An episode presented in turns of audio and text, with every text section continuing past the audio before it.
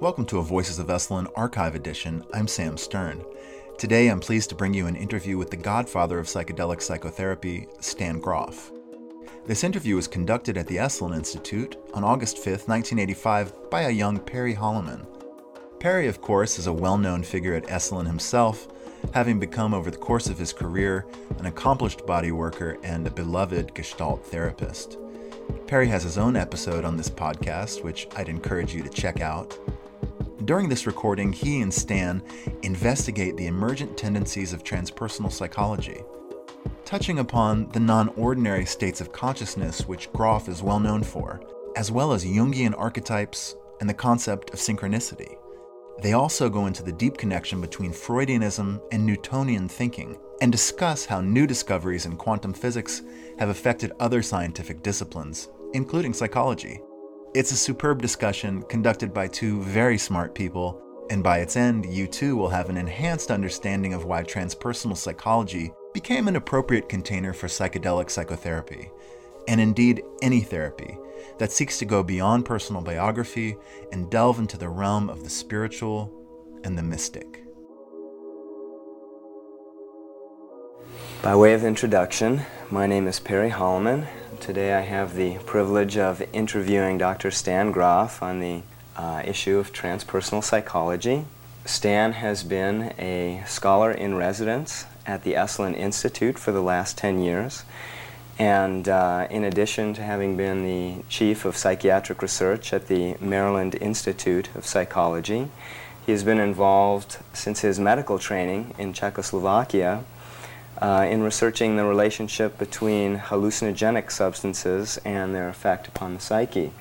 Stan, sort of by way of beginnings for setting a framework for what we'll be talking about today, I'd like to uh, begin by posing two questions and letting you sort of organize them in the, in the way you, you see fit. First, I would like to sort of establish an historical perspective through which the evolution of transpersonal psychology can be seen, beginning in terms of Freudian psychoanalysis, moving on to the, the expansions upon that system created by Carl Jung, uh, as well as focusing on some of the major developments within uh, psychology in this country, behaviorism, onto the Gestalt paradigm, then taking a look at modern cognitive approaches, and how they all fit in to an understanding of the beginnings of the transpersonal paradigm. Uh, so that's one question. The second question is Is it possible to delineate an actual structure for consciousness within the transpersonal paradigm? In other words, Freud talked about the unconscious, the preconscious, and the conscious mind, and subdivisions within within those those categories. Carl Jung talked about the persona and the ego the shadow, the anima, the animus, and the self. Uh, so, is there anything like that within the transpersonal paradigm? Okay, well, I think I'll start with the history. Okay. I think the best way to do it is to go back and describe somewhat the context out of which humanistic and then later transpersonal psychology emerged. And this takes you to about the middle of this century, where the academic psychiatry was pretty much dominated by two major forces or movements, and that was behaviorism and Freudian psychoanalysis.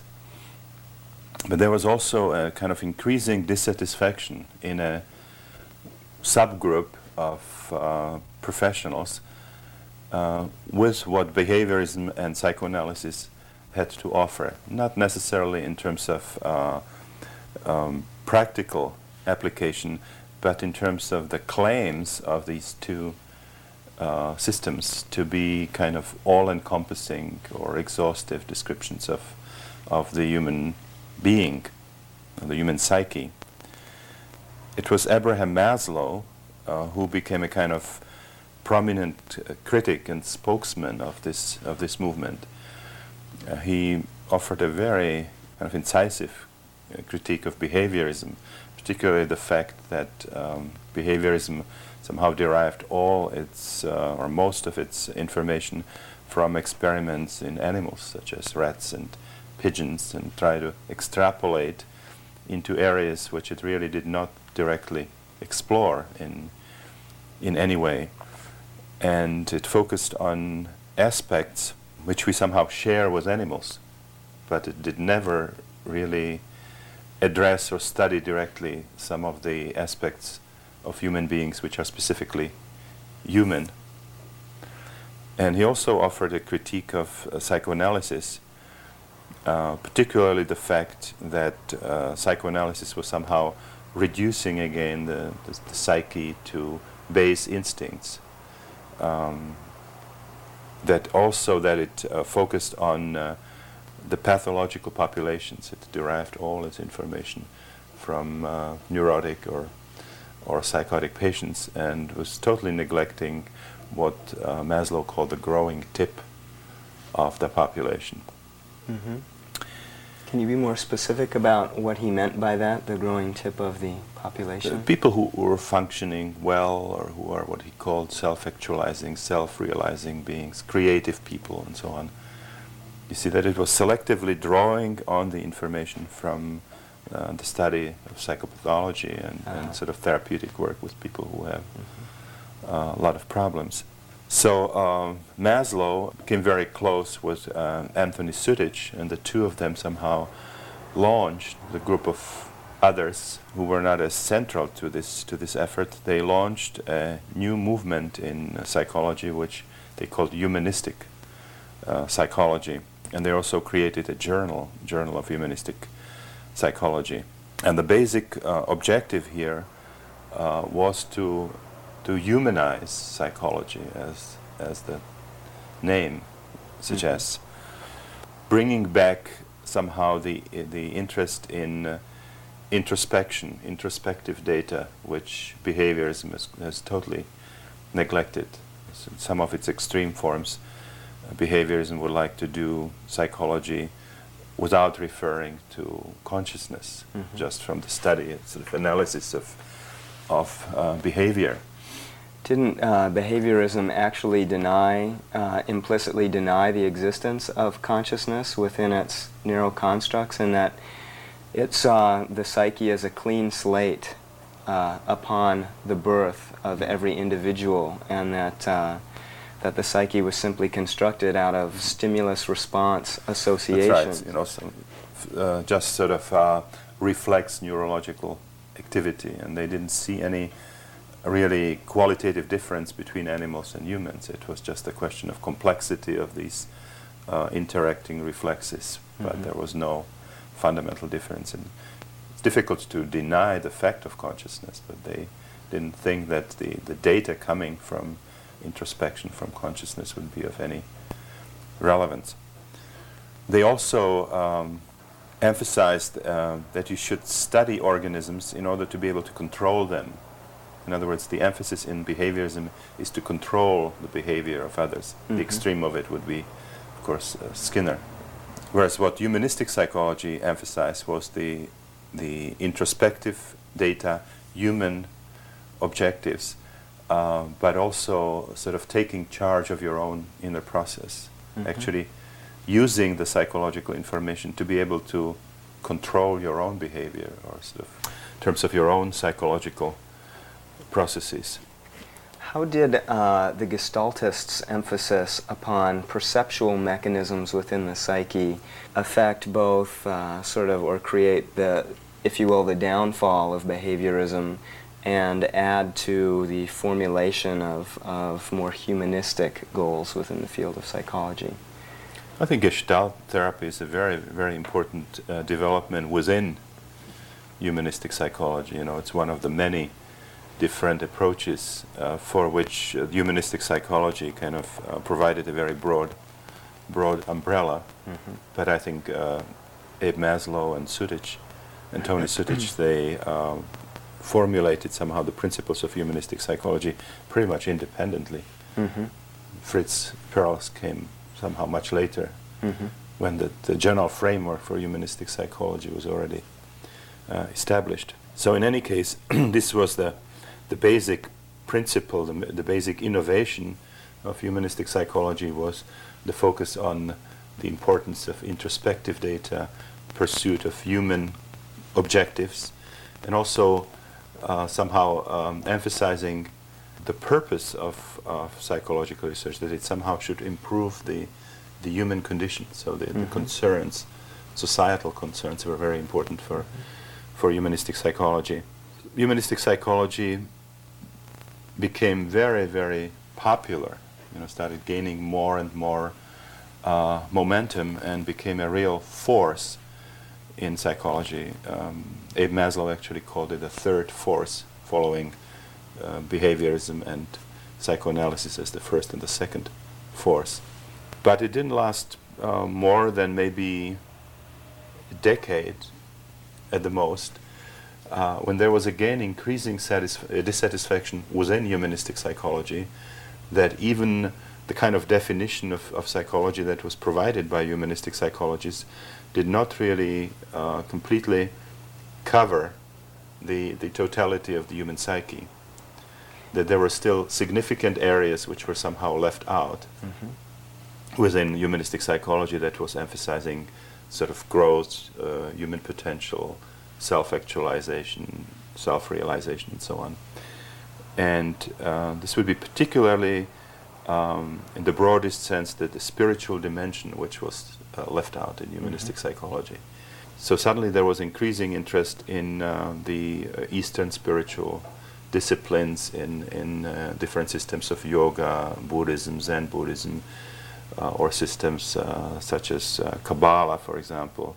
The professional interest was somehow directed towards these areas and there was suddenly an awareness that, that uh, there's a tremendous gap between uh, the kind of treasures of knowledge that these ancient systems have to offer in terms of understanding of, of the human psyche, uh, consciousness, human personality, and so on. That uh, Western psychology, whether behaviorism, psychoanalysis, or humanistic psycho- psychology, have never even remotely addressed themselves to the very fundamental issues which have been explored by these ancient or, or, or Oriental uh, psychological systems.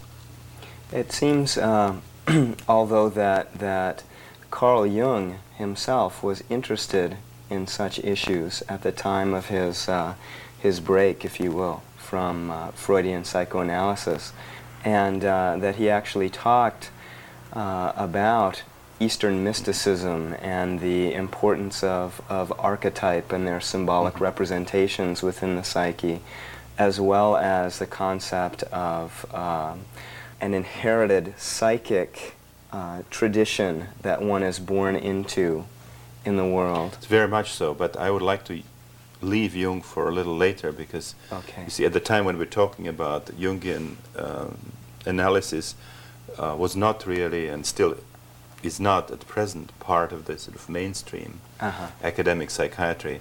And in a way, as, as we will see later, Jung has skipped somehow the, the phase of humanistic psychology. He jumped, you know, right into what we can call transpersonal psychology. He was certainly the first transpersonal therapist together with Roberto Assagioli, psychosynthesis. But at this time, you know, psychosynthesis and, and Jungian analysis still were pretty pretty separated from from, mm-hmm. from the, the, mainstream, mainstream uh-huh. development.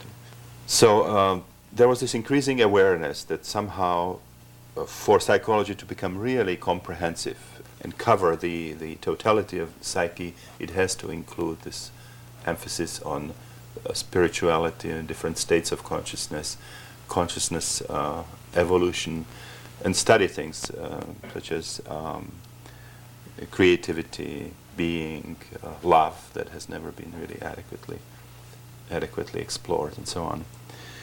And it was again Abraham Maslow and Tony Sutich who launched before humanistic psychology, who became really somehow the the focus or the fulcrum of this new movement. And there was another de- uh, development which was quite independent, and that was the development of uh, psychedelic therapy, which I was very much part of where it became very, very quickly obvious that the spiritual transpersonal dimension is extremely important. Or without any programming, people in psychedelic sessions would be entering uh, the realms of death, rebirth experiences, of past life experiences, of uh, mythological uh, experiences, archetypal experiences, and so on, mm-hmm. mystical, transcendental states. It was simply one person after another when we were doing clinical work with, um, with LSD, working on specific um, problems, psychopathological symptoms that people brought into therapy, uh, we were using LSD as a kind of catalyst for psychoanalysis. Mm-hmm. And as we were working on these issues, very, very soon most people would transcend the realm of biography that you would uh, expect to be all there is in the psyche if Mhm. you take psychoanalysis seriously. Mm-hmm. I mean, somehow the whole story underlying the various forms of psychopathology was supposed to be in childhood and uh, certainly in postnatal history.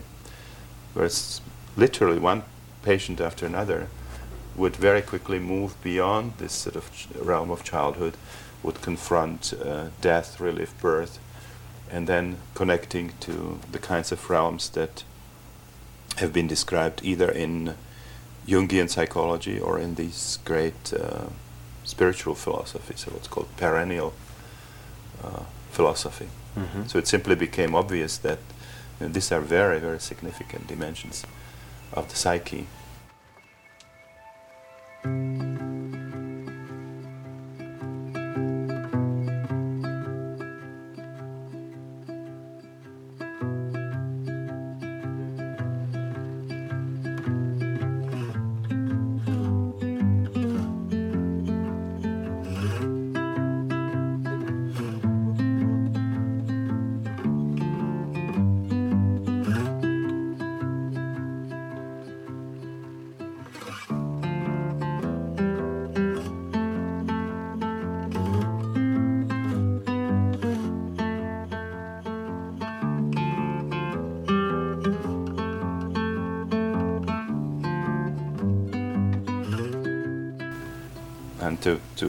It to a little more personal note, um, when I came to the United States in 1967, I was already familiar with Esalen from a previous Mhm. visit. I had been here 1965 for a brief visit with uh, Virginia Satir and met Mhm. uh, uh, Fritz Perls, Dick Price, Mike Murphy, and other people. And so when I came to the United States, um, I made contact with Esalen, and while still working in the Maryland Psychiatric Research Center, I was coming to do seminars, usually weekend seminars or five-day seminars at Esalen. And I presented the material from the LSD uh, work, and it was actually Paul Herbert, who was running the media center at Mhm. Esalen, who told me, you know, although you're working with drugs, you just you sound just like Abraham Maslow. Um, Abe Maslow um, had done his work uh, on the so-called um, peak experiences, as he called it, people who have spontaneous mystical states, and he described in detail the impact that these experiences had on their personality, on their value system, and he actually developed a whole new psychology based on the observations from these mystical states. Mm-hmm. And I was not familiar with Maslow. You see, I came from Eastern Europe where access to literature was extremely uh, difficult. It was not like here where everything was available. So I've never heard of Maslow. But it was at the instigation of Paul Herbert that I sent um, to Abraham Maslow a large manuscript which I was just completing, summarizing the LSD work. Was that Realms of the Human Unconscious? No, this was this was like a pool of information out of which about three of the books, later books, this this um, has never been published. Uh-huh. I decided to split it because it was just too voluminous, you know.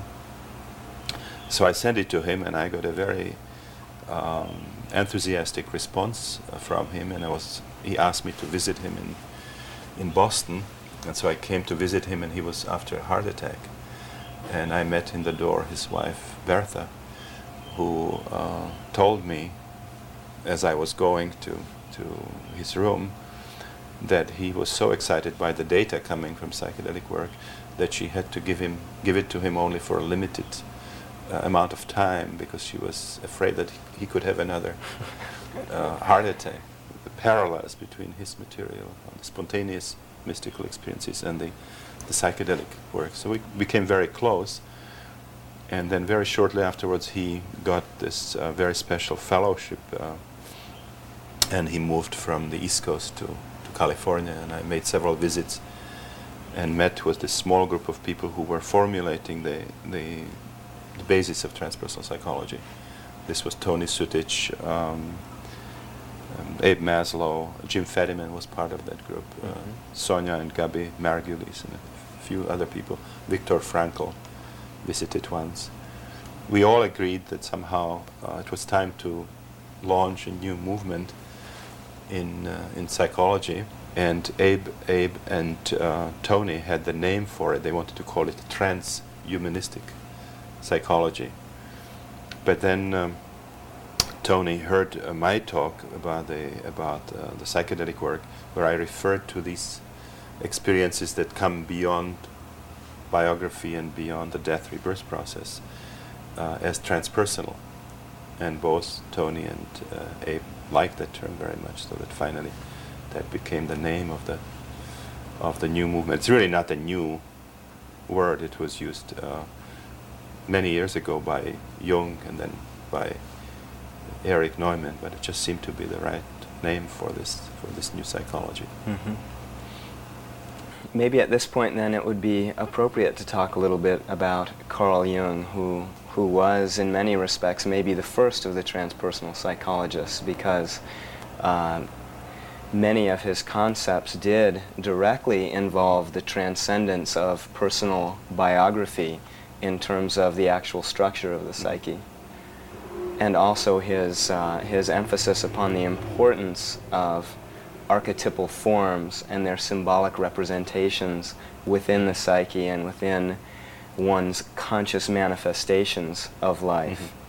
If you'd like well, I have you know I have that. tremendous uh, respect for what Jung established. I believe personally that what he contributed was as far beyond Freud as Freud was beyond um, psychiatry of his of his time. That it was really a quantum jump, and it took really decades to fully appreciate what what Jung has contributed. I think the basic reason why it was so difficult was that what Freud contributed was extremely new was in psychology, but he was very much uh, really under the spell of uh, Cartesian Newtonian thinking, the Cartesian Newtonian paradigm, as it is called.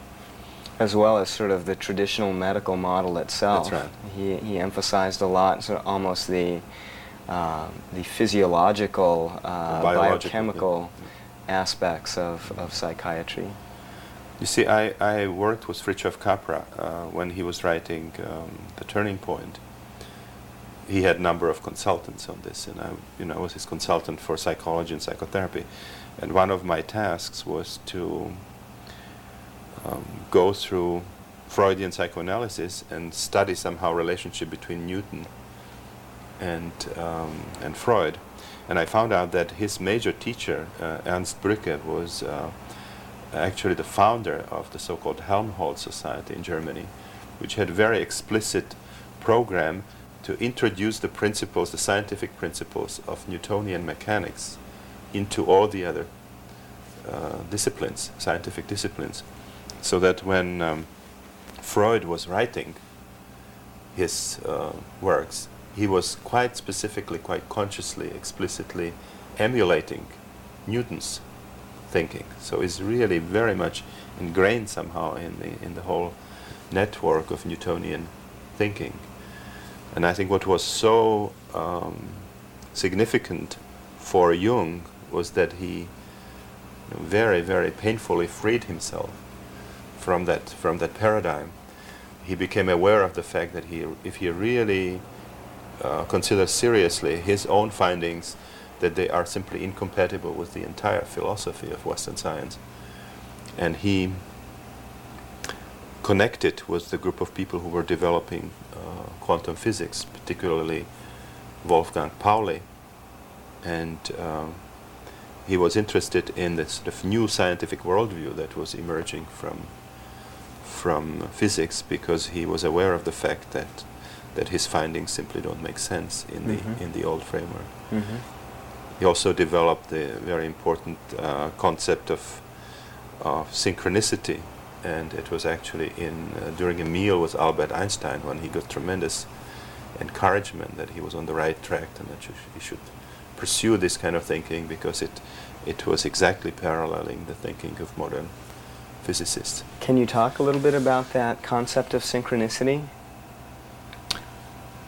Well, what he found out in general is that in our life, you see sometimes very, very extraordinary events happen that seem to be meaningfully related, and that uh, the accumulation of those events really is beyond any reasonable probabilities. He gave this very interesting uh, example of uh, a man who got for his birthday a very rare kind of plum pudding. And he liked it very much. Uh, and then for many years, you know, that plum pudding was not part of his life until he came to uh, Paris, to a restaurant, and suddenly he saw that on the menu there was the same very rare plum pudding. So he ordered the pudding, and the waiter came back with an apology and said, I'm sorry, we just gave the last one to the gentleman over there. And he turned, and there was the man who gave him the pudding in the first place. And then again, for many years, you know, no pudding of that kind appeared in his life until he came to a party and they were serving the pudding. So he was eating the pudding. It says, All that is missing is the man who gave me the pudding in the first place and who then was in the French restaurant the second time when, when I came across this pudding. Suddenly there was a knocking on the door and this man came. Totally confused. He was not even invited to this party. He was looking for something else, but he got, got the wrong number. Okay, so this, this would be uh, Freud, I mean Jung's example of synchronicity as such, just very peculiar kind of accumulations of events where we cannot somehow really understand, you know, how how something like that could happen. Yet but apparently there's a thread which is, is tying these seemingly yeah, unrelated sort of events obviously together. missing we're obviously missing some significant clues mm-hmm. to understand those events but what he was particularly interested in and what he became known for was a special example of synchronicity where it's not just synchronistic accumulation of some external events, but when such synchronicity occurs between the inner psychological process and external events. Well, let's say, there would be a synchronicity between something that happens in your dream and what happens next day in your life. Mm-hmm.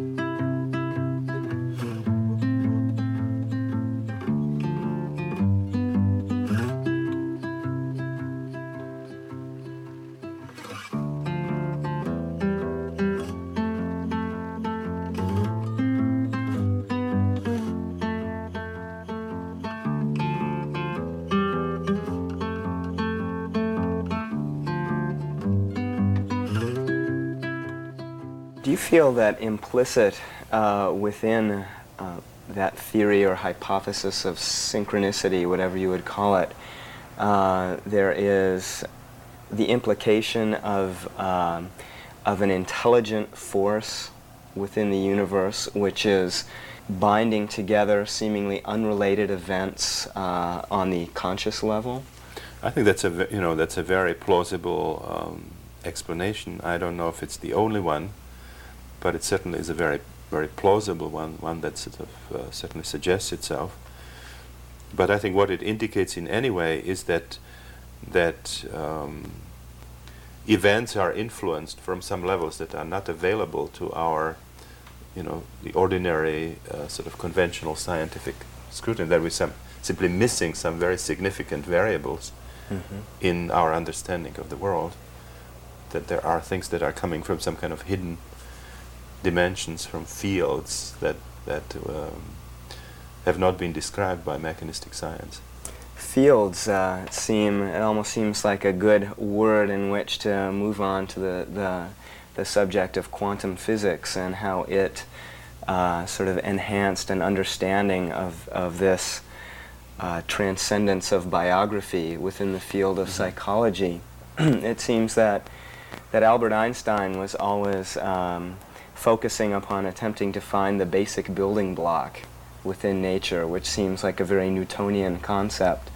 And it seems that what quantum physics has suggested anyway is that there is no basic building block, or if there is a basic building block, it is uh, something that exists almost on an etheric, in an etheric realm, in which uh, the basic particles within the atom seem to shift between being material, actual solid material particles, to just fields, magnetic fields, in which uh, in which those particles cannot be be seen. They seem to appear and disappear.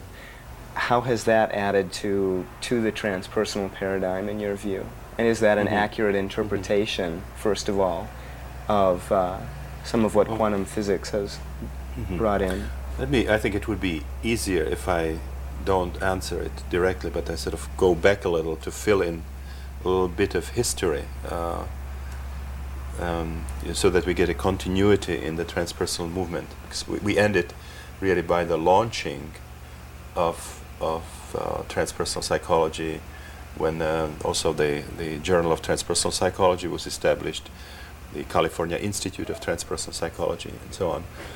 But at that time, when uh, suddenly transpersonal psychology became a discipline, it was still quite separate from the rest of science it was sort of cohesive within itself, but it was very vulnerable to being called unscientific, irrational, mm-hmm. because it did not connect with the Newtonian type of thinking. But then um, development started coming in, in from other disciplines, uh, particularly uh, the philosophical implications of quantum relativistic physics, things that were coming from uh, systems and information theory, cybernetics, the, the work of uh, Gregory Bateson, uh, for example, later the developments in um, biology that culminated in uh, Rupert Sheldrake's book, A New Science of, of Life, really sort of revolutionizing thinking in, in biology.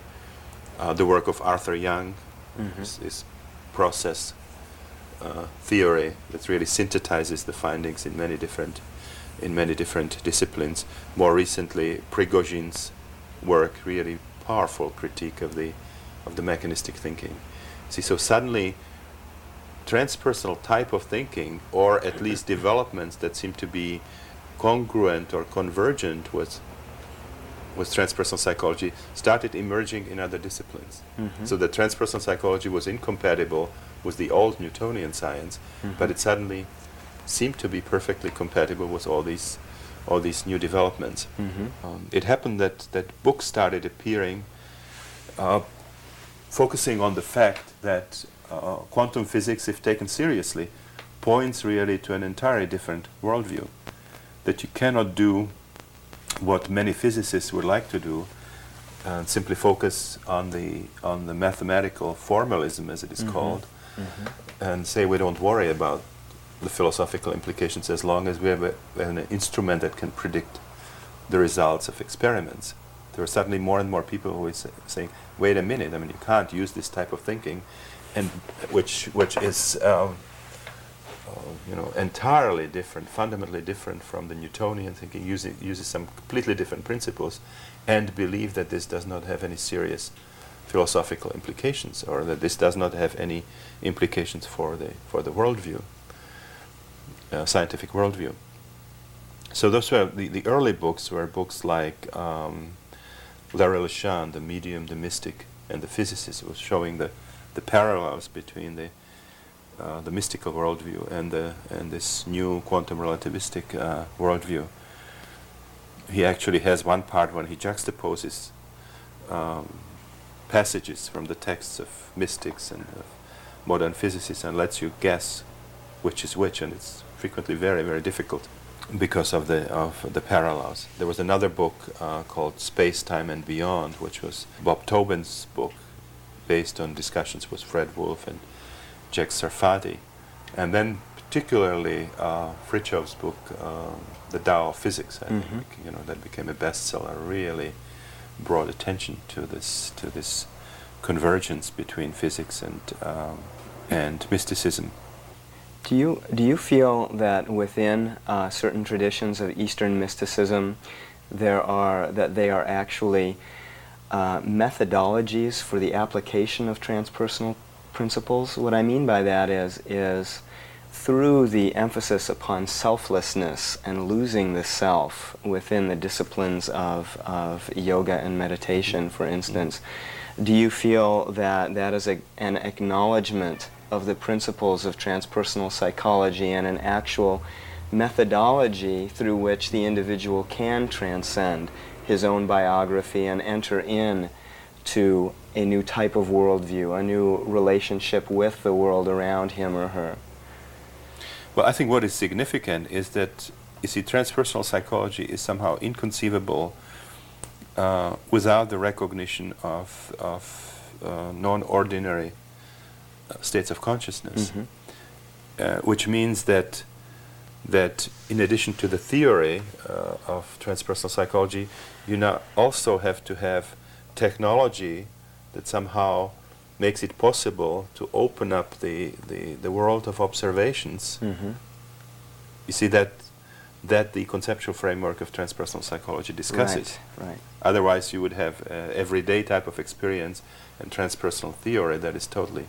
Right. So you have to you have to go into meditation or you have to use transper- uh, experiential type of um, psychotherapies or you have to do trance dancing or or use uh, psychedelic plants in order to access those kinds of realities, those kinds of experiences, or those kinds of observations that are somehow the, the subject of transpersonal psychology. So in all these uh, these uh, ancient spiritual or Oriental spiritual disciplines, you always have a technology, and then you have the theory. Mm-hmm.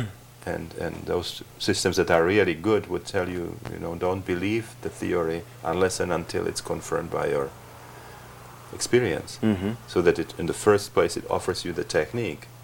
Go and do these things, and then you will have experiences that will make you understand what the theory is talking about. Mm-hmm.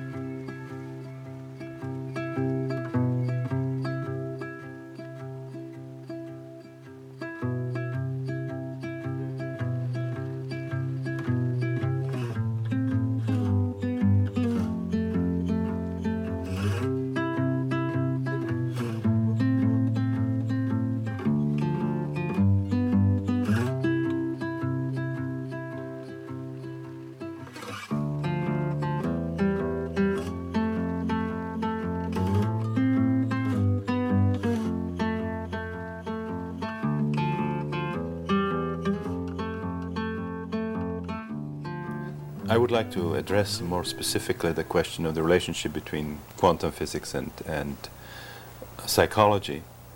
Because if you, if you look at it uh, historically, you'll find out that uh, the traditional psychology was really directly derived from the Newtonian type of thinking, based on Newtonian principles, and also on the findings of some of the other Newtonian disciplines. So the basic paradigm is that um, somehow we are living in a material world. The, the, the, basis of the world is matter. Consciousness is an insignificant accident, something that sort of developed after billions of years of, of evolution of this inanimate uh, matter. Um, it also developed in a very insignificant part of the universe. And another basic assumption is that uh, consciousness critically depends not only on matter but on a specific form of matter, which is a highly developed central nervous system. So it's a concept really of um, consciousness uh, contained in the skull. And the idea that um, other people are sort of separate Newtonian entities, and the only way we can communicate is through some kind of known forms of uh, energy in this, uh, in this context then if you if you do uh, the the experiential work with psychedelics without psychedelics or if you look at the uh, findings of, of uh, disciplines like thanatology um, the experiences of people who come close to death and so on you discover a lot of uh, phenomena that simply cannot be understood or interpreted in this context mm-hmm. like there's increasing evidence that people who die clinically uh, and are being resuscitated have an experience of consciousness detaching from the body, precipitating somewhere near the ceiling, and then from there watching the whole scene, so that after they're brought back to life, they can describe exactly what happened, who came through which door, how many people were involved. They can draw the gadgets that were used to resuscitate them, like the, the cardiac defibrillator and so on. Mm-hmm. And according to Ken Ring and Elisabeth Kubler-Ross and other people, people who had been blind in this situation can actually visually perceive and describe the situation. We have seen a number of instances that in transpersonal experiences people would get instantly new information about a phenomenon that they are experiencing. Become an animal and suddenly understand a lot of things about the animal. Uh, experience an event in another culture and get instant understanding of the architecture, costumes, ritual form, or sometimes bringing historical details. Okay, so, so we are facing a phenomenon that simply cannot be explained in the, in the um, Newtonian framework. What is now important is that most of the disciplines in science are using the Newtonian framework as a kind of mandatory framework for science. You see, and what uh, people like Fritjof Capra have emphasized is that physicists themselves have really, by far, transcended the Newtonian framework. But physics became so complicated that the scientists in the other disciplines cannot catch up. So they're still sort of ruminating the old Newtonian truths, which, you know, Newtonian laws are very easy to learn in, in high class, uh, I mean, in, in high school Mm-hmm. physics. Uh, so they're still sort of hanging on to the, to the uh, Newtonian worldview as the scientific worldview. Now, what happened in physics is that um, matter is not indestructible anymore, uh, the way it was in Newtonian physics, where the atoms could not be divided any further. Atomos means uh, something that cannot be cut, cannot be divided any further. Uh, atoms first disintegrated into kind of little planetary systems, where in the middle there was a nucleus and there were electrons whirling around it. Then the nucleus disintegrated, there were protons, neutrons, and so on. Then with high energy physics, you have hundreds of subatomic particles. And then the physicists, of course, ran into the dilemma that you were uh, uh, mentioning that these particles, in some experiment, appear to have um, wave like properties. So we have the wave particle dilemma uh, in physics. So suddenly, what appeared to be solid Newtonian matter is entirely empty. Where there appeared to be discreteness, separateness, there are no more boundaries. So the whole universe of modern physics now is seen as a kind of unified web of events or relations. And there's an increasing number of physicists who believe that what really is the connecting principle in this web is consciousness itself.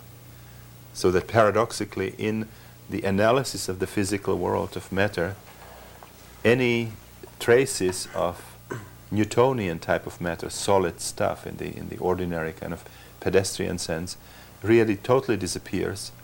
But what does not disappear is something that is much closer to consciousness or thought, which is the idea of, of order, uh, the idea of, of a pattern, of form, of equation. See, so that in that sense, this world suddenly approaches more and more the world of the, of the mystic. Now, when uh, um, physicists were um, trying to somehow understand this paradox, one of the people who were very much interested in it was Niels Bohr, one of the founders of modern physics. And he tried for a long time to, to find some visualizable model that, that Einstein always wanted. Mm-hmm. You see, what is that entity that can manifest sometimes as a particle, sometimes has wave-like properties? And then he finally gave up and he, he formulated the so-called principle of complementarity, meaning that if you, if you want to understand what matter is, if you want to understand what light is, because the same wave particle paradox is also in relation to light, the photon. So if you want to understand light, if you want to understand um, particles, subatomic particles, you have to accept that they are both waves and sort of discrete material entities. That these are two aspects of the same phenomenon, and then actually which aspect manifests in a particular experiment depends on the arrangement of the experiment, and through this, really on consciousness of the observer, Mm-hmm. the understanding, the, or the preconception of the observer. Fritjof says that if you arrange the experiment so that you ask a particle question, you get a particle answer. The experiment will tell you that you're dealing with particles. If you arrange the experiment and you ask a wave question, it con- confirms that you're dealing with, with waves.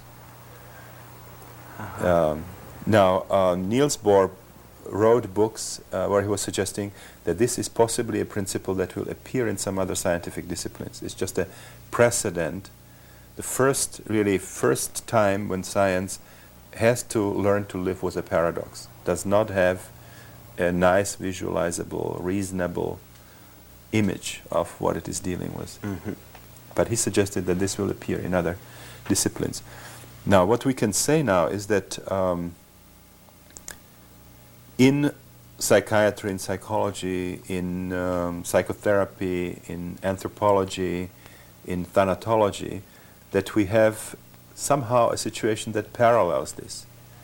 So you, ca- you cannot extrapolate from, uh, from the quantum domain to human beings. You would be jumping too many Mhm. levels. But there's a precedent that one very advanced scientific discipline has to live with the principle of complementarity, which involves a paradox. Mhm.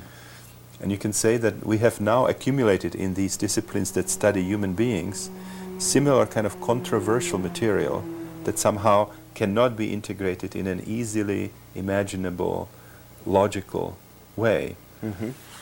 That uh, up to this point, most of the scientific disciplines have studied human beings as kind of Newtonian objects or um, biological machines. And uh, in Fritjof's terminology, they have been asking only the biological machine type of questions and only experiments geared towards confirming that aspect were really permissible. But now uh, there's increasing evidence from, again, modern consciousness research, uh, research thanatology, anthropology, um, the, the things that I was mentioning before, that is confirming the, the findings or the, the, the claims of so-called perennial philosophy or the great sort of spiritual philosophies of the East, that somehow uh, human beings are also um, unlimited fields of consciousness, transcending time, transcending space, uh, transcending uh, linear causality. So that in order to understand what it is to be a human being, you have to accept that we are biological machines, Newtonian objects, which is a very real aspect of us, but that also, in some other circumstances or some other experimental arrangements, if you want to put it that way, we can manifest properties of a field of consciousness that has no, in principle, no boundaries. Mhm. So what that would mean is that we have these two aspects which also have two corresponding broad categories of states of consciousness. The kind of ordinary everyday state of consciousness Mhm. which portrays the re- portrays reality as being kind of where uh, matter is solid and, and space is three-dimensional, Mhm. time is linear. But then you have the reality of the of the unusual states of consciousness. I call it actually holotropic Mhm. mode of consciousness. Holos means whole, and trapein means to, to aim towards or moving towards something. Mhm. The ordinary state of consciousness I call hylotropic. Hyle means matter. So that would be matter oriented. The Mhm. other one is uh, state of consciousness that's moving towards wholeness, towards the totality of existence, where you can become anything in the, in the universe, including the whole universe itself. Good.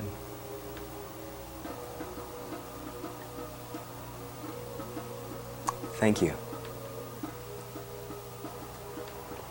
Thank you, Stan. Ple- pleasure to be here. Thank you.